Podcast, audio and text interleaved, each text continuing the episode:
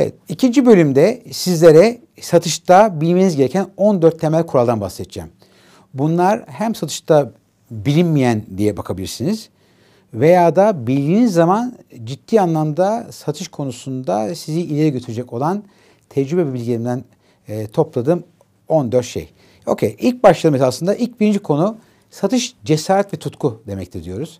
Şimdi cesaret niye önemli bir şey? Şimdi cesaret korktuğunuz zaman satışta iki temel korku vardır. Aslında sadece satış değil, her insanda olan bu iki temel korku var. Bir tanesi başarısızlıktır, bir tanesi reddedilmedir. Şimdi bu e, başarısızlık korkusu kişinin emin olmadan yeni insanları tanışmak, yeni insanlara ziyaret etmek, yeni insanlara randevu almak gibi birçok konuda kendisini geri, geri tutmasına sebep olacaktır. Bu da esasında kişinin e, başarı şansının önünde bir engel olacaktır. Peki nasıl yeniyoruz esasında? Bir şeye ne kadar çok tutku duyarsak, bir şeye ne kadar inanırsak o kadar o işi yaparken çok fazla enerji kaybetmeyiz. Örnek verecek olursam siz bugün bir sinemaya gittiğiniz zaman veya bir restorana gittiğiniz zaman veya yeni bir ülkeye seyahat gittiğiniz zaman ne yapıyorsunuz? Direkt olaraktan en yakın arkadaşlarınız telefonla arayıp veya e-mail ataraktan hemen bir tavsiyede bulunuyorsunuz. Niye? Çünkü o yapmış olduğunuz güzel paylaşımları onlara da aktarıp onların da aynı işi deneyim yaşamasını istiyorsunuz. İşte satış esasına bu şekilde bakarsanız satış esasında oldukça basit ve eğlenceli bir iş. Yani beğendiğiniz, inandığınız, güvendiğiniz ürünleri, hizmetleri, deneyimleri yakın çevrenize bahsederekten onların da bunlardan faydalanmasını sağlamaktır. Te, e, satışta üç tane temel şey var. Eğer bu üç şeye sahipseniz insanlarla iletişim kurarken zorluk çekmezsiniz. Bir tanesi dürüstlük. Dürüstlük nedir esasında? Bir konuda bildiğiniz, doğru bildiğiniz şeyleri başkana paylaşmaktır. Bir konuyu bilmediğiniz zaman, inanmadığınız zaman veya karşıya fayda sağlanmayacağını inandığınız zaman karşı o konuda e, buradaki sakıncalardan bahsetmektir. İkinci konu ise samimiyettir. Samimiyet ise karşımızdaki insanlarla herhangi bir maske takmadan herhangi bir şekilde sattığınız ürün veya hizmeti onun alması konusunda eksik veya yanlış bilgi vermeden tamamen bir şekilde e, normal e, sohbet dilinde veya bir arkadaş e, ortamındaki şekliyle karşımıza insanlara e, ürün veya hizmetlerimiz hakkında bilgi vermektir. Üçüncü konu ise baktığımız zaman açık olmaktır. Açıklık veya tutarlılık diyelim bunun esasında. E, bu da söylediğimiz şeylerin arkasında durabilmektir. Yani bir malı satmak için veya bir hizmet satmak için insanlara bir söz veriyorsak o sözümüzü yerine getirmektir. Sözümüzü vermeyeceğim, veremeyeceğimiz hiçbir şeyi karşımızdaki insanlara satmak amacıyla veya ikna etmek amacıyla kullanmamız gerekiyor. O yüzden de kişi eğer dürüstse, samimiyse ve tutarlı ve açıksa bu, bu her zaman için sizin diğer insanlara çok daha rahat ikna etmenizi sağlayacaktır. Şimdi satış dedik esasında nedir? En büyük korkumuz başarısızlık ve reddedilme. E, bugün baktığımız zaman satışta reddedilmeden yani e, her gittiğiniz insana veya her aradığınız insana satış yapmayacağınız kesin. Çünkü bugün insanların ihtiyaçlarını ve isteklerini önceden tahmin etme ihtiyacı, imkanınız yok. Ne yapıyoruz aslında? Kafamıza göre potansiyel bir hedef kitle oluşturuyoruz. Onlara gidiyoruz. Ondan ürün veya hizmetlerimizden bahsediyoruz. Kişi eğer o anda ihtiyacı veya ona karşı bir isteği varsa kişi sizde iş yapma anlaşması yapıyor. Bu kadar basit esasında. Hatta burada e, sattığınız ürün eğer çok değerliyse veya çok pahalıysa veya çok komplike ise veya çok büyük bir yatırım harcıysa tabii ki buradaki süreçler çok daha farklı olacaktır. Şimdi şöyle bir şey var esasında. Diyoruz ki her 10 kişiden bir kişi muhakkak iş yapar. Şimdi bu ne demektir? Şunu demektir esasında. Demek ki 10 kişiye ürünüm veya hizmetim hakkında bilgi verirsem bunlardan biri muhakkak ben iş yapacaktır. Bu bir istatistiktir esasında. Bugün dünyanın en iyi basketbolcusu Michael Jordan'dır. Michael Jordan'ın başarı oranı baskette %50'dir. Şimdi diyeceksiniz ki %50 başarılı bir insanın başarısı oranı nedir? Yine %50. Demek ki dünyanın en başarılı olan insanlar bile eğer basketbolda iki tane vuruştan sadece bir tane potaya giriyor. Bunu futbola veya golfe veya beyzbol gibi diğer sporlara uyarladığınız zaman buradaki başarısız olanları %70'e kadar yakın çıkacaktır. O zaman şu olması lazım. Demek ki bir futbolcu kaleye gol atmadığı zaman veya gol atacağına inanmadığı zaman şut çekmemesi lazım. E bu ne hangi sonuçları doğurur? O zaman kişinin hiç şut atmasını engeller veya daha az şut atmasını engeller. Peki şut attığı zaman mı daha çok e, gol atma ihtimali vardır? Yoksa emin olduğu zaman şut attığı zaman mı daha çok gol atma imkanı vardır? Satış da böyle bir şeydir. mümkün olduğu kadar çok kişiye temasa geçip şansımızı arttırmamız lazım. Tabii ki deneyiminiz ve tecrübeniz arttığı noktada bu gidip de görüştüğünüz insanlardaki hata oranınız e, günden güne azalacaktır. Ama hiç zaman için bu oran birebir olmayacaktır. Şimdi satışta yine görüşlen diğer konu e, satıştaki yetenek ve pratik arasında ne fark var? Şimdi şöyle yetenek sizin doğduğunuz bir şey, sahip olduğunuz bir şey. Pratik ise e, sahip olmadığınız bir şeyi veya sahip olduğunuz şeyi daha mükemmel hale getirmektir. E, bu hafta sonu dünyanın en iyi 20. tenisçi hocasıyla birlikteydim. E, oğlu, kendi oğlu dünyanın en iyi 250. tenisçisi. Ve oğluna kızıyor. Dedi ki bana her şeyi bildiğini iddia ediyor. O yüzden hiç ilerleyemiyor. Yeterince pratik yapmıyor. Kendini geliştirmiyor. O zaman da o, o şekilde kendini dünyadaki ilk on arasına sokamıyor. Şimdi ne kadar yetenekli olursanız olun bilin ki yeterince pratik yapmadığınız noktada mükemmel olamazsınız. O yüzden yapmanız gereken doğru yeteneklerinizi keşfedip bunları pratikle mükemmel hale getirmeniz gerekiyor. Eğer siz iyi bir konuşma yeteneğiniz varsa bunu geliştirmek için daha çok konuşma yapmanız lazım veya da daha çok okuyup konuşmanın içeriğini zenginleştirmeniz lazım. Eğer sizin insanları ikna etme konusunda bir yeteneğiniz varsa insanları ikna etme konusunda kitaplar okumanız gerekiyor. Veya e, telefonda konuşma konusunda bir yeteneğiniz varsa o zaman telefonda konuşurken hangi soruları sormanız gerektiği konusunda kendinizi daha çok geliştirmeniz gerekiyor. Yetenek pratik olmadan bir işe yaramıyor. Pratik de yetenek olmadan bir işe yaramıyor. Yani hem yetenek hem de pratik birlikte olduğu takdirde satışta başarılı sonuçlar alacaksınızdır. İnsanlar çoğu zaman yetenekle e, kişiliği karıştırırlar. Yani bugün insanı gördüğümüz zaman e, kişinin e, kişiliği mi yeteneği mi olduğu birbirinden ayrılmaz. Esasında ikisi birbirinin içine geçmiştir. Eğer bir kişi eğer esasında bir konuşma yeteneği varsa e, o kişi karizmatik olaraktan e, görebilirsiniz veya e, kişiyi ne bileyim ben e, çok daha başarılı görme imkanınız vardı. Ama esasen baktığınız zaman kişi burada yaptığı şey iyi bildiği bir şeyi veya sahip olduğu bir yeteneği doğru şekilde sergiledikten karşıdaki insanları ikna ediyor ve onları büyülemiş oluyorlardır. O yüzden mümkün o kadar ne kadar çok yeteneğimizi kişiliğimizle birlikte sunduğumuz takdirde daha çok insanı etkileme imkanımız olacaktır. Şimdi bugün baktığımız zaman e, en önemli şey iletişimde herkes e, iletişim, ilişki ve güveni karıştırmakta. Esasında bugün baktığımız zaman herhangi bir insanla eğer bir şey satmanız gerekiyorsa önemli olan doğru iletişim kanalını kurmanız gerekiyor. Yani bir insanla eğer doğru iletişim kurmazsanız o insanla bir ilişki başlatamazsınız. O yüzden ilişki kurmanın temelinde iletişim vardır. İlişkiyi kurduktan sonra ilişkiyi sürdürmenin temelinde yine iletişim yetenekleri vardır. Çünkü siz kişiyle belli frekanslarda görüşmezseniz, kişinin istediği şekilde onunla ilişki kurmazsanız o ilişkiler sürmeyecektir. İletişim ilişki olduktan sonra ortaya güven geliyor. Yani insan bir süre sonra e, ilişki olduğu insanlara güvenmeye başlıyor. Tabii ki dediğim gibi burada tutarlı çok önemli bir şey. İnsanlar güveni kazanmaları belki e, 10 yıl alırken kaybetmeleri 10 dakika alabiliyor. Ve en son tabii ki burada satış geliyor. Demek ki bugün baktığınız zaman öncelikle iletişim, sonra ilişki, sonra güven. Demek ki baktığımız zaman eğer siz doğru iletişimi oluşturamadığınız noktada satış yapma şansınız olmayacaktır. O zaman öncelikle bir yeni bir insanla veya yeni bir müşteriyle karşılaştığınız zaman yapmanız gereken hangi iletişim şeklinde kurduğunuz takdirde karşıdaki insan bundan hoşlanacak. Ona, sizden hoşlanacak, size güvenecek ki sizin istediğiniz ürün ve hizmetleri alma konusunda açık olsun. İyi satıcıların satış yaptığı anlaşılmaz. Niye esasına baktığınız zaman burada başka bir yetenek devreye giriyor. Doğal olmak, dürüst, dürüst olmak. Eğer siz yani yaptığınız işi yaparken eğer e, bunu inanarak yaptığınız takdirde zaten çok fazla e, üzerinize baskı oluşmayacaktır.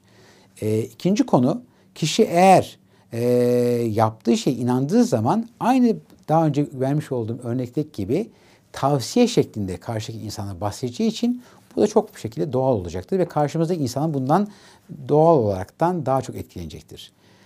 Onun dışında kişi e, yapmacık olmamalı, maske takmamalı, mümkün olduğu kadar iletişim üzerine odaklanmalı ve karşımızda öncelikle kendimizi satmalıyız. Sonra ürünümüzü satmalıyız. Daha sonra ise şirketimizi satmalıyız. Çoğu insan tam tersini yapıp öncelikle şirketlerine, sonra ürün, sonra kendini satıyor. Ama bugün bilin ki 20. yüzyılda bilmeniz gereken önemli şey ki bugün fark yaratan veya rekabetçi ortam sağlayan veya sizin ürününüzün veya hizmetinizin alınmasını sağlayan tek şey sizsiniz. Kendinizi bir ürün olaraktan, e, bir fark, farklılık aracı olaraktan sunmanız takdirde her türlü rakip fiyatla veya taklitle veya değişik metotlarla sizi taklit edeceklerdir. Ama sizi taklit etmeye çok zor. O yüzden mümkün olduğu kadar e, yoğunluğunuzu, odağınızı veya da farklılığınızı kendiniz üzerine yapmanızda tavsiye var. Esasında her bir satıcı bir danışmandır. Şimdi konuşmak ve ikna etmek arasında hep konuşulur. Ne fark var baktığınız zaman? Konuşuyoruz, ikna ediyoruz. İkisi arasında en temel fark konuştuğunuz zaman bir amacınız yok. Bir insan saatlerce konuşabilirsiniz ama bir amacınız olmaz. Konuşmak için konuşursunuz. Ona bir sohbet ediyoruz. Ama ikna etme için de muhakkak e, bir sonuç vardır. Yani bu konuşmanın sonunda karşımızdaki insanın belli bir eyleme geçmesini bekleriz. Eyleme geçmediği takdirde o zaman biz ikna etmemiş oluyoruz. Bununla ilgili güzel bir öyküm var. Biraz e, odaklanmanızı istiyorum çünkü biraz karışık gelebilir. Bir gün bir sigortacı askerleri toplamış ve onlara bir sigortadan bahsetmiş. Demiş ki askerlere, sayın askerler, eğer savaşa gittiğiniz zaman kafanıza bir kurşun yerseniz ve sigortanız yoksa ailenizde hiç para kalmaz. Ama ama eğer savaşa giderseniz ve sigortanız varsa kafanıza bir kurşun yersiniz o zaman ailenize yüklü para kalır. Şimdi bu durumda kimler satın almak istiyor bu sigortayı? El kaldırsın demiş. Hiç kimse umursamamış. Daha sonra birkaç kere daha aynı soruyu sormuş. Hiç kimse ilgilenmemiş. Daha sonra içeri bir çavuş gelmiş. Demiş sen çekil demiş. Sen onların dilini anlamazsın. Ben tekrar askerlere bir sorayım. Bak bakalım bakış açıları değişiyor mu? Demiş ki askerler daha önce sigortacı duydunuz. Ne dedi size? Eğer bugün bir sigortanız yoksa savaşa gittiğiniz takdirde devlet baba aileniz hiç para ödemez. Fakat eğer sigortanız varsa devlet baba kafanıza bir kurşun yediğiniz zaman ailenize yüklü bir para vermek zorunda kalır. Şimdi arkadaşlar düşünmenizi istiyorum. Siz bugün devlet baba olsaydınız savaşa öncelikle kimi gönderdiniz? Şimdi el kaldırsın demişler. Herkes el kaldırmış. Yani bugün baktığınız zaman insanlara aynı mesajı farklı şekillerde veya onlarda bir duygu yaratacak korku, kazanç bir duygu şekilde sunduğunuz takdirde karşımızdaki insanlar eyleme geçecektir. Ama aksi takdirde plansız, programsız ve hedefsiz bir şey konuştuğunuz takdirde karşımızdaki insanlar ikna olmayacaktır. Satışta en önemli iki tane konu, yetenek. Bir tanesi soru sormak, ikincisi dinlemektir. Şimdi bugün baktığımız zaman satıcıların e, iyi olanlarıyla mükemmel olanlar arasında en büyük fark çok iyi satıcıların çok doğru ve çok soru sormaları. Ee, daha az nitelikli satıcıların ise soru sormamaları, daha çok anlatmalarıdır. Karşımızdaki insanda eğer güven uyandırmak istiyorsak yapmamız gereken şey konuşmak, anlatmak değil. Karşımızdaki insanı doğru sorularla ihtiyaç ve istek yaratmaktır. O yüzden konunuzla ne kadar hakim olursanız olun, doğru soruları sormadığınız takdirde karşımızda insanlarda alma isteği yaratamayacağızdır. İkinci konu tabii ki dinlemektir. Dinlemek bugün dünyada konuşmaktan çok daha zor olan, tamamen odaklanmayı gerektiren, tamamen karşımızda insanı değerli kılan, tamamen kendimizi düşünmeden karşımızda düşünmemizi sağlayan, sakin kalabilmemiz lazım, sabırlı kalabilmemiz lazım. Mümkün olan olaya büyük boyutta bakmamız gerektiren çok çok çok önemli yetenektir. Bugün dinleme yeteneğiniz olmadığı takdirde karşımızdaki insanı anlama şansımız olmayacaktır. Anlamadığımız zaman karşımız insanı doğru yönlendiremeyeceğiz. Bu şekilde karşımız insanın ihtiyaç ve isteklerini doğru ifade etmesine imkan vermeyeceğiz. O yüzden iki temel yeteneği çok iyi bilmemiz gerekiyor. Birisi doğru soru soracağız. Karşımız insanda sorularla duygu yaratacağız. Korku veya kazanç. Daha sonra çok iyi dinleyerekten tekrar doğru sorular soraraktan müşteriyi yönelterekten istediğim sonuçları elde edeceğiz. Satışta temelde baktığımız zaman ee, önemli bir şey. Hiçbir insan bir satıcıyı sadece konuşması için veya ürün broşürünü anlatması için çağırmaz. Bugün baktığımız zaman satıcının görevi şuraya A diyorsak, şuraya da B diyorsak bu müşterinin şu andaki mevcut durumudur. Bu da müşterinin ileride olmak istediği, gelecekte olmak istediği durumdur. Burada yapmanız gereken şey müşterinizi A'dan B'ye doğru götürmektir baktığınız zaman. O zaman bu aradaki şey sizin yaratmış olduğunuz değerdir. Satıcının değeri müşteriyi mevcut durumdan yani şu anda bulunduğu problemi olabilir, olmayabilir gelecekteki istediği durum diyelim buna. Duruma getirmektir. Burada yaratmış olduğunuz değer sizi diğer tüm satıcılardan farklı kılacaktır. O yüzden değer yaratmak demek ürünün özelliği faydasından daha çok sizin müşterinin istediği sonuçları elde etmesi konusunda veya da problemleri çözmek konusunda bir aracı olmanız, bir danışma olmanızdır. Şimdi herkes konuşmayı çok sever ama kimse dinlemeyi sevmez. Satışta önemli şey gerektiği zaman susabilmektir. Şimdi susmak e, oldukça zor bir yetenek. Çünkü çoğu insan sessizlikten çok rahatsız duyar. Özellikle satışta herhangi bir şey teklif ettiğiniz takdirde veya karşı tarafta herhangi bir duygu, korku veya bir etki yaratmak istiyorsanız arkasından bir süre susmanıza fayda var. Ee, ben özellikle emlak sektöründe birçok müşterim var. Ve bununla ilgili e, bir vermiş olduğum eğitimde şu soruyu sordum. Müşteriye teklif verdikten sonra hiç konuşmadan en uzun ne kadar süre sessiz kaldınız? Sonunda bir sessizlik oldu ve cevap 15 dakikaydı. Yani bir satıcı teklifini müşteriye verdikten sonra 15 dakika susmuştu. Bu bir dakikanın bile oldukça uzun süre olduğunu düşünürseniz 15 dakika bir kişinin susması kendine ne kadar güvendiğinin çok güzel bir göstergesi. O zaman belli noktalarda susmanız her zaman için müşterinin düşünmesine, e, hayal etmesine, imgelemesine ve yapmış e, ve kazanacağı veya kaybedeceği konusunda daha fazla hissetmesine imkan verecektir. Şimdi satışta yani insanlar bir süre sonra özellikle kariyerin ileri seviyelerinde en büyük esas önümüzde engel ben her şeyi biliyorumdur. Şimdi Amerika'da bir araştırma yapıyorlar. Şöyle Amerika'da e, özellikle hukuk sistemi çok geliştiği için e, hastalar doktorlarını dava ediyorlar. Ve Amerika'da bu oldukça yaygın bir e, süreç. Ve yapılan araştırma sonucunda şu ortaya çıkıyor ki en iyi doktorlar değil, esasında en iyiden daha az orta karar doktorların daha az dava edildiği ortaya çıkıyor. Bunun üzerine bir araştırma yapıldığı takdirde hastalara soruyorlar. Yani sen niye dava ettin dünyanın iyi, yani çok iyi doktorları? Diğer yandan daha az bilgili, daha az tecrübeli doktor ise dava etmiyorsunuz. E, ve bunun sonucuna çıkan e, sonuçta oldukça şaşırtıcı. Diyorlar ki müşteriler veya hastalar biz bize çok soru soran e, doktorları ilgili buluyoruz ve onlar hata yapsa bile bunları biz görmemezden geliyoruz veya empatiyle karşılıyoruz. Fakat doktorlar gelip bilgi almadan bize direkt tavsiyede bulundukları takdirde biz bu doktorlar bizle ilgilenmediği için onlara karşı kötü duygular besliyoruz ve bu konuda herhangi bir hata olduğu takdirde onları dava etme konusunda hiçbir sakınca görmüyoruz. Yani sonuç olaraktan bugün karşımıza insan ne kadar çok soru sorup dinlersek ve ihtiyaçlarını tahmin etmek yerine ben biliyorum yerine hem karşımıza daha çok güven e, yaratacağız hem de satış öndeki en büyük avantajı kendimiz lehimize çevireceğiz. Şimdi satışla ilgili baktığınız zaman hangi satışın hangi aşamasında en çok sorun yaşıyorsunuz? Ee, burada benim deneyimlerimden e, en çok satışı kapatma. Yani bugün baktığımız zaman yani herkes bir ürünü anlatabilir, herkes sorular sorabilir ama satışı herkes kapatamaz. Ve dünyanın hangi ülkesinden giderseniz gidin, yeryüzünde en zor iş müşteriden siparişi alabilmektir veya anlaşma imza atabilmektir.